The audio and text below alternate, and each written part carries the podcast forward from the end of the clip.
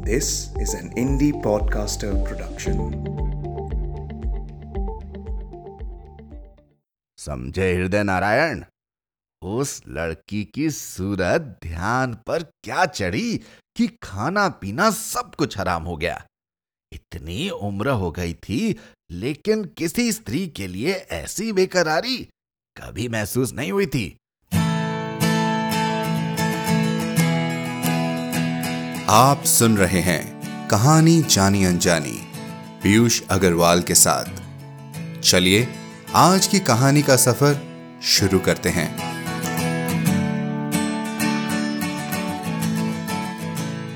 नमस्कार दोस्तों, स्वागत है आपका कहानी जानी अनजानी में। तो बताइए, क्या सुनना पसंद करेंगे आज? किसी अनजाने या जाने पहचाने लेखक की कहानी? अब आपसे नहीं पूछेंगे तो किससे पूछेंगे? अजी आपके सहयोग से ही तो कहानी जानी अनजानी का सीज़न थ्री मुमकिन हो पाया है। बलविंदर जी में हाल ही में हमारे पॉडकास्ट में अपना योगदान दिया और लिखा कि उन्होंने कुछ ही समय पहले कहानी जानी अनजानी सुनना शुरू किया और हमारे कहानी सुनाने के तरीके के कायल हो गए हैं। वो रोज ऑफ़िस के रास्ते में हमें सुनते हैं। बहुत बहुत धन्यवाद बलविंदर जी। यूँ ही बने रहिए। अगर आप भी अपना पैगाम या योगदान भेजना चाहते हैं तो पीयूष अग्रवाल डॉट कॉम पर जाएँ या ईमेल करें hello at the rate Piyush Agarwal dot com पर। आज हम फिर से इतिहास के पन्नों से चुनकर एक ऐसे लेखक के कलम की लिखी कहानी लाए हैं, जो हम बहुत समय से पढ़ना चाह रहे थे, और उनका नाम है अमरकांत। आप सुनेंगे उनकी लिखी कहानी पलाश के फूल। दोस्तों, क्या आपने देखा है पलाश वृक्ष के सुंदर और आकर्षक फूल? पुराने समय में इनका इस्तेमाल होली के रंग बनाने में किया जाता था। अब अमरकांत जी इस कहानी में मर्दों की एक अलग रंग पर रोशनी डालते हुए बताते हैं कि कैसे औरतों को कुछ लोग एक वस्तु की तरह इस्तेमाल करते हैं। अमरकांत जी हिंदी कथा साहित्य में प्रेमचंद के बाद यथार्थवादी धारा के प्रमुख कहानीकार थे। शुरुआती दिनों में अमरकांत तरतम में गजले और लोकगीत भी गाते थे। उनके साहित्य जीवन का आरंभ एक पत्रकार के रूप में हुआ। वे बहुत अच्छी कहानियाँ लिखने के बावजूद एक अरसे तक हाशिए पर पड़े रहे। कहानीकार के रूप में उनकी ख्याति डिप्टी कलेक्ट्री कहानी से हुई। इनके बारे में और जानकारी के लिए हमारी वेबसाइट www.piyushagarwal.com पर जाएँ। ध्यान दें कि आज की कहानी हमारे कम उम्र के साथियों के लिए नहीं है। तो चलिए शुरू करते हैं आज की कहानी का सफ़र।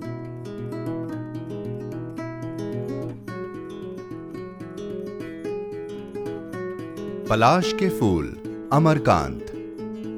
नए मकान के सामने पक्की चार दीवारी खड़ी करके जो अहाता बनाया गया है, उसमें दोनों ओर पलाश के पेड़ों पर लाल लाल फूल छा गए थे। राय साहब अहाते का फाटक खोलकर अंदर घुसे और बरामदे में पहुँच गए। धोती, कुर्ता, गांधी टोपी हाथ में छड़ी, हाथों में मोटी मोटी नसें उभर आई थी। गाल भुने हुए बासी आलू के समान सिकुड़े चले थे। मूछ और भौवे के बालों पर हल्की सफेदी। बाबू हृदय नारायण ओवरसियर साहब।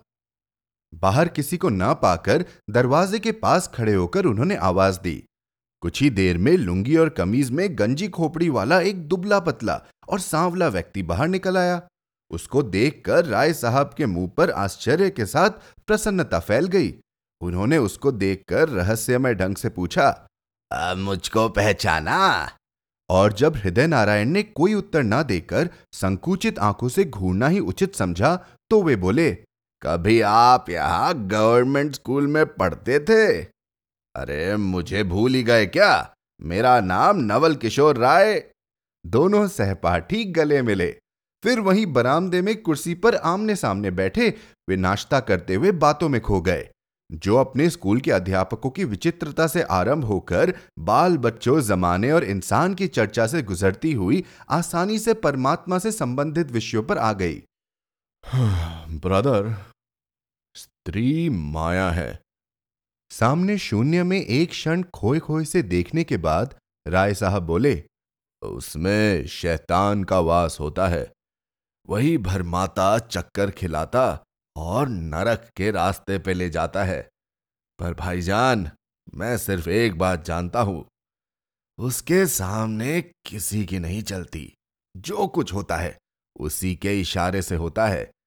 वह चाहता है तभी हम चोरी, धकेती, हत्या जना बदकारी सब कुछ करते और जहाँ उसकी मेहर हुई, सब मिनटों में छूट जाता है। हाँ उसकी बड़ी कृपा है। नहीं, हम तो कीड़े मकोड़े से भी गए बीते हैं। हृदय नारायण ने भक्ति से गदगद स्वर में कहा गए बीते कहते हो? अरे, एकदम गए बीते हैं। मैं तो भाई अपने को जानता हूँ। मेरे जैसा झूठा, बेईमान, नीच, घमंडी, बदकार कोई नहीं होगा। परंतु मुझ पापी को भी सरकार ने चरणों में थोड़ी जगह दे दी है। नौकर पानी की तश्तरी लिए आ खड़ा हुआ था। दोनों मित्रों ने दो दो बीड़े जमाए, फिर राय साहब ने कहना आरंभ किया, तुम तो नहीं जानते ना, बिहार के तराई इलाके में सौ बीघा ज़मीन खरीदने के बाद ही पिताजी का स्वर्गवास हो गया था। यहाँ भी डेढ़ सौ बीघा ज़मीन थी। घर गृहस्थी का सारा बोझ अचानक मेरे कंधे पर आ पड़ा, लेकिन मुझे कोई चिंता नहीं थी। कैसा शरीर था मेरा? याद है तुम्हें ना? ताकत, जिद और क्रोध तीनों मुझमें थे। सच कहता हूँ, जब अपने बंगले के सामने खड़ा हो जाता तो लगता किसी किले के सामने खड़ा हूँ। ऊंचाई दो पुरसा अधिक बढ़ गई है। सिर में पक्का दस शेर लोहा भर गया है। किसी को अपने पैरों की धूल के बराबर तो समझता नहीं था। लोग मुझसे डरते और उनसे मुझे बेहद क्रोध और नफरत होती। मारने, पीटने, तंग, परेशान करने, जब इच्छा हो वसूली तसीली करने में ही तबीयत लगती। मामूली रौब नहीं था अपना। मेज कुर्सी लगी है, अफसरान आ रहे हैं। गप्पे लड़ रही है, दावतें उड़ रही है, नौकर, चाकर दौड़ दौड़ कर हुक्म बजा रहे हैं। अचानक आवाज़ धीमी पड़ गई। और वह शैतान वाली बात कही ना। बिरादर, कसम खाकर कहता हूँ, पता नहीं क्या हो गया था। जहाँ किसी जवान स्त्री को देखा नहीं, पागलपन सवार हुआ। खास तरह से इसका मज़ा बिहार वाले इलाके में खूब था। वहाँ के लोग बहुत गरीब और पिछड़े हुए थे। मैं साल में आठ नौ महीने तो वहीं रहता और ऐश करता। बीच में वैसे कभी कुछ दिनों के लिए आकर बाल बच्चों और यहाँ की गृहस्थी की खोज खबर ले जाता।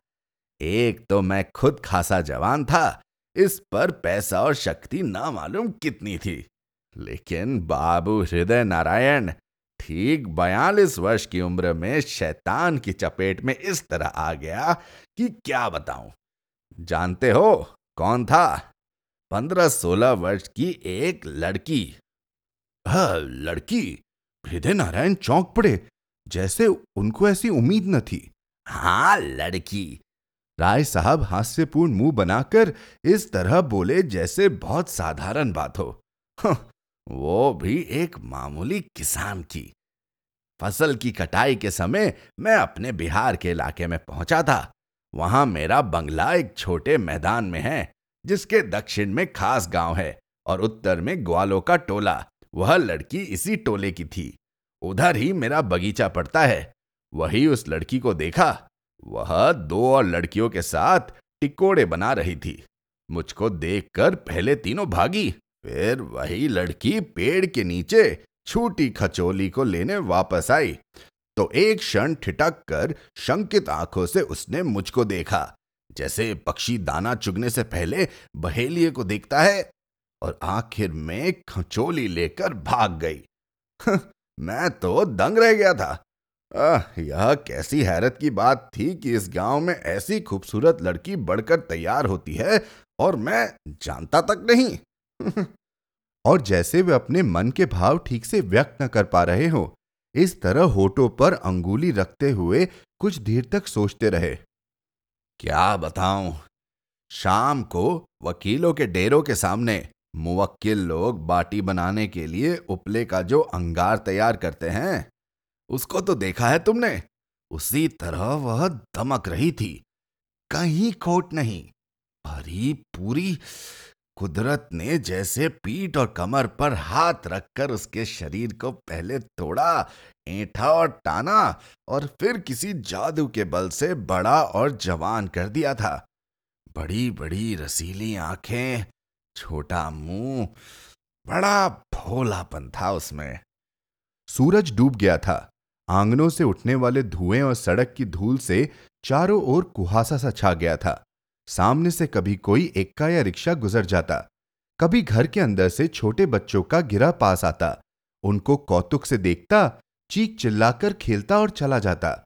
और वे हर चीज़ से बेखबर बात करने में इस तरह मशगूल थे, जैसे कई दिनों का भूखा सब सुदबुद खोकर खाने पर टूट पड़े। समझे हृदय नारायण उस लड़की की सूरत ध्यान पर क्या चढ़ी कि खाना पीना सब कुछ हराम हो गया। राय साहब का कथन जारी था। इतनी उम्र हो गई थी, लेकिन किसी स्त्री के लिए ऐसी बेकरारी कभी महसूस नहीं हुई थी। उसको पाने के लिए मैं क्या नहीं कर सकता था। उसका बाप भुलई मेरा ही आसामी था। सीधा साधा किसान, जिसे पेट भरने के लिए खेती के अलावा इधर उधर मजदूरी भी करनी पड़ती। मैंने अंजोरिया को लड़की का यही नाम था। अकेले में पाकर एक दो बार छेड़ा भी, पर वह नई घोड़ी की तरफ़ बिदक कर भाग जाती। मुझमें अब इंतज़ार और बर्दाश्त की शक्ति न रह गई थी। हार कर एक दिन मैंने चार आदमियों को लगाकर रात के अंधेरे में भुलाई को खूब अच्छी तरह पिटवा दिया। भुलाई को पिटवा दिया? क्यों?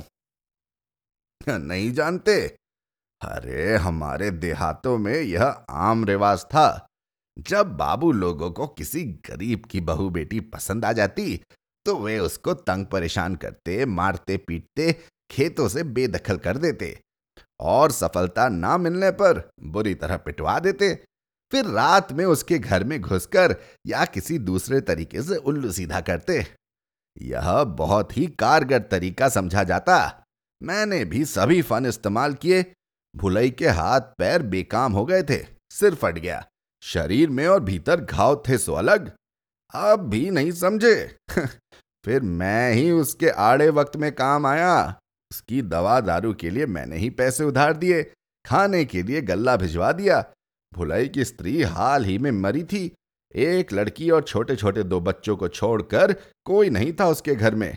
वह भारी मुसीबत में था और मुझे वह देवता समझने लगा। मैंने उसको राज़ी करवा लिया कि वह अंजोरिया को मेरे यहाँ भेज दिया करे। वह घास या चारा काट दिया करेगी। खाने भर को निकल आएगा। फिर लड़की आने लगी होगी। जैसे कोई उत्सुकता हो, इस तरह हृदय नारायण ने प्रश्न किया। आती नहीं तो जाती कहाँ? राय साहब बोले, बस सुनते जाओ। हाँ तो वह आकर काम करने लगी। मैं बेवकूफ़ नहीं था, ज़िंदगी भर यही किया था। जल्दबाजी से मामला बिगड़ जाता। चिड़िया को मैंने परचने दिया। रोज मौका देखकर उससे बात करता, उसके बाप की तकलीफ़ के लिए सहानुभूति प्रकट करता, मुझसे दूसरों का कष्ट देखा नहीं जाता, इसकी चर्चा करता और उसके हाथ पर मजूरी से अधिक पैसे रख देता। वह बड़ी भोली थी, कुछ ना बोलती और मेरी ओर टुकुर टुकुर देखती रहती। खैर धीरे धीरे उसकी भटक खुलने लगी। एक दिन दोपहर में जब लू चल रही थी और चारों तरफ़ सुनसान था मैंने उसे अपने कमरे में बंद कर दिया। उन्होंने मित्र के आश्चर्य विमुग्ध मुख को एक क्षण गौर से देखा और बात का प्रभाव पड़ रहा है। उससे आश्वस्त और संतुष्ट होकर आगे कहा तो ब्रादर, किवाड़ बंद करते ही उसका मुँह सूख गया। रोनी शक्ल बनाकर वह बाहर जाने की जिद करने लगी। जब मैंने आगे बढ़कर उसका हाथ पकड़ लिया तो सचमुच रोने लगी। मेरे शरीर में अजीब झंझनाहट और सनसनाहट हो रही थी। मैं बेकाबू होने लगा। मैंने उसको बहुत पुचकारा और समझाया, कस्में खाई कि मेरा प्रेम सच्चा है और उसके लिए अपनी ज़मीन, जायदाद, जान सब कुछ कुर्बान कर सकता हूँ।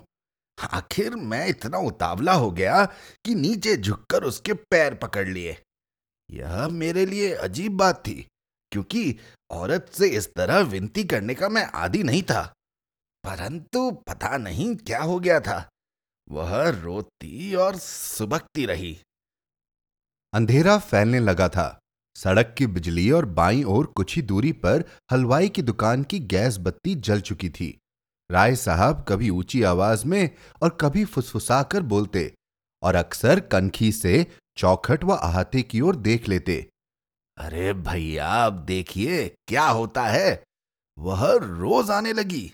राय साहब कुछ देर तक अपने दाहिने हाथ को विचारपूर्ण दृष्टि से देखने के बाद बोले, शुरू शुरू वह बहुत उदास और दुखी रहती, पर मुझे होश हवास नहीं था। लगता इसको जितना प्यार करने लगा हूँ, उतना कभी किसी को नहीं करता था।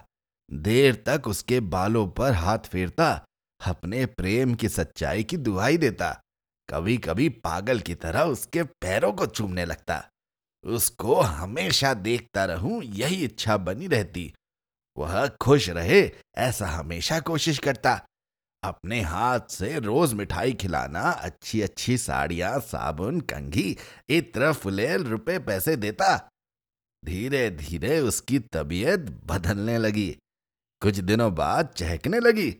और मेरे देखते ही देखते वह भोली भाली लड़की इतराना, नखरे करना और रूठना, मनाना सीख गई। मुझे देखते ही उसकी आँखें चमक उठती, दौड़कर मुझसे चिपट जाती। उसे मज़ाक करना भी आ गया था। मेरी पकड़ से छिटक छिटक जाती और खूब हंसती। पर उसका भोलापन कहीं नहीं गया। उसे मैं जब और जहाँ बुलाता, वह बिना हिचक आ जाती। उसकी खुशी का अंत नहीं था। और वह कहती कि मेरे यहाँ छोड़कर उसकी कहीं तबीयत नहीं लगती। खास तरह से उस समय उसकी हालत देखने लायक होती जब मैं कुछ दिनों के लिए बाहर चला जाता और वापस लौटता। मुझे देखते ही वह बहुत उत्तेजित हो जाती और सिसक सिसक कर रोने लगती। कभी मेरी तबीयत ढीली होती तो वह बहुत चिंतित और परेशान हो जाती। सच कहता हूँ वह मेरे पीछे पागल हो गई थी।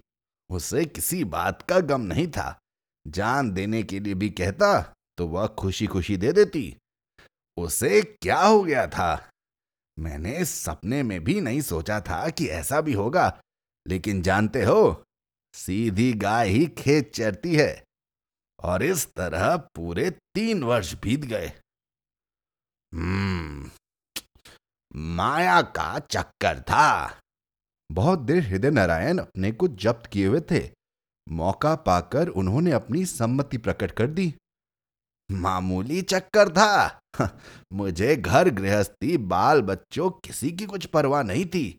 जानता था गाँव वाले खुसर पुसर करते, पर मुझसे सभी कांपते। मेरी प्रजा जो थे, रुपए के बल से भुलई का मुँह बंद था। फिर अंजोरिया किसी की नहीं सुनती। उसकी शादी हो गई थी, उसका पति अभी बच्चा ही था। और एक बार ससुराल जाकर दो ही दिन में वो भाग आई थी। उसका यौवन गदरा गया था। ये तीन वर्ष नशे में बीत गए थे। और एक दिन उसने क्या कहा जानते हो? प्रश्न सूचक दृष्टि से उन्होंने हृदय नारायण की ओर देखा और बोले, बरसात की काली अंधेरी रात थी। वह आई, बहुत दुखी और उदास दिखाई दे रही थी। मैंने कारण पूछा। उसने मिन्नत भरे स्वर में कहा, मुझे लेकर कहीं भाग चलो। उसकी लंबी काली आँखें मेरी आँखों में खो गई थी। अब क्या बात है? मैंने पूछा। नहीं, मैं यहाँ नहीं रहूँगी।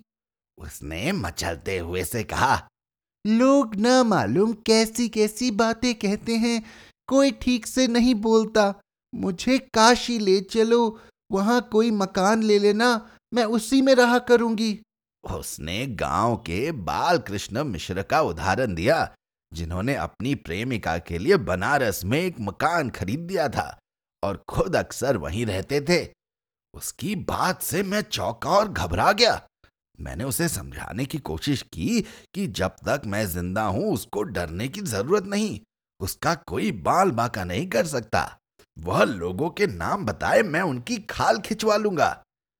पर वह कुछ बोली नहीं और रोने लगी। कुछ दिनों बाद उसने कहा, मुझे रखेल रख लो, मैं कहीं नहीं जाऊँगी, तुमको छोड़कर मुझे कुछ अच्छा नहीं लगेगा। मैं बहुत हैरत में था। आखिर वह क्या चाहती थी? तीन वर्ष तक उसने ऐसा कोई सवाल नहीं उठाया। अब कौन सी ऐसी बात हो गई थी? जब वह चली गई, मैं देर तक सोचता रहा। अब देखिए, अचानक मुझमें क्या परिवर्तन होता है। भैया, ऐसा लगा कि मेरे दिमाग में एक रोशनी जल उठी है। सब कुछ साफ़ होता गया। सब कुछ साफ़ होता गया। मेरे अंदर कोई कह रहा था, नवल किशोर, तुम आज तक शैतान के चक्कर में रहे। वही शैतान, तुम्हारी इज़्ज़त, ज़मीन, जायदाद, बाल, बच्चे, सभी कुछ छीन कर तुम्हें बर्बाद करना चाहता है। और बात सच थी। तुम ही बताओ, तुम ही बताओ हृदय नारायण एक फहाशा औरत में ऐसी ईमानदारी और लगाव का कारण क्या हो सकता है? अपने रूप के जादू में मुझे वश में किया, फिर अपना प्यार जताकर मुझे उल्लू बनाती रही। माया का असली रूप यही देख सकते हो। तो मैं ज्यो ज्यो सोचता गया, मुझमें उस औरत के लिए नफरत सी भरती गई। मैं देर तक पश्चाताप की आग में जलता रहा और रोता रहा। हाँ यही भगवान है। हृदय नारायण का मुख उत्तेजना से चमक रहा था। और किसको भगवान कहा जाता है? राय साहब छूटते ही बोले तुमने देखा, मेरे जैसा नीच कोई नहीं होगा। पर उनकी कृपा से सारी नीचता छू मंतर करके भाग गई। अब मेरा हृदय एकदम पवित्र था। मैं चाहता था कि उस लड़की से किसी तरह छुटकारा मिले, पर उसके सामने कुछ कहने की हिम्मत नहीं होती थी। और एक रोज, भैया, मैंने सोचा कि अभी तक मुझ पर शैतान की असर है। जब तक मैं यहाँ से टलता नहीं, वह खत्म नहीं होने को। तुम समझ रहे हो ना? सब भगवान सोचवा रहा था। अब देखिए कि मैं एक रोज वहाँ से चुपके से घर के लिए रवाना हो जाता हूँ। फिर मैं वहाँ कभी नहीं गया। अपने भाई और लड़कों को भेजता रहा। कुछ देर तक वे चुप रहे। जैसे कोई मंजिल तय कर ली हो, फिर गहरी सांस छोड़कर बोले, तब से मेरा जीवन ही बदल गया। अब सारा जीवन सरकार के चरणों में अर्जित है। मैं अच्छी तरह समझ गया कि सब उन्हीं की लीला थी। वह चाहते थे कि मैं शैतान के चक्कर में फंसू, जिससे मेरी आँखें खुले। अब मैं सवेरे नहा धोकर चौकी पर पूजा करने बैठ जाता हूँ तो घंटों सुध बुध नहीं रहती। शाम को भी ऐसा ही चलता है। चौबीसों घंटे मन उन्हीं में रमा रहता है। उनकी आँखें चमक रही थी। और तब से उसकी बड़ी कृपा रही। जानते हो, जब मैं बिहार से भाग आया, उसके कुछ ही दिनों बाद जमींदारी टूटी थी। मैंने दौड़ धूप की, रुपए खर्च किए और किसी तरह करीब पचहत्तर बीघे ज़मीन खुद काश्त करवा ली। बताओ, अगर उसकी दया न होती तो सारी ज़मीन चली न जाती। कहाँ तक गिनाऊं? छोटा लड़का आवारा निकला जा रहा था। मैंने मिल मिलाकर दो तीन ठेके दिलवा दिए। अब हज़ारों में पीटता है। बड़ा लड़का बनारस कमिश्नरी में वकील है। गाँव में आटा चक्की और चीनी का कारखाना खुल गया है। पिछले साल से पंचायत का सभापति भी हो गया हूँ। सच पूछो तो रोब दाब में कमी नहीं आई है। और यह किसकी बदौलत? सब सरकार की कृपा का फल है। वे कुछ उदास से हो गए। तुम्हारी दुआ से मुझे किसी बात की कमी नहीं। ज़मीन, जायदाद, बाग, बगीचे, इज़्ज़त, आबरू, बाल, बच्चे, सब कुछ है। पर सच कहता हूँ, मुझे किसी से कोई मतलब नहीं। भैया, इस जीवन में कोई सार नहीं। वह सहसा चुप हो गए और उनकी दृष्टि शून्य में खो गई। अंधेरे में पलाश के फूल विहंस रहे थे।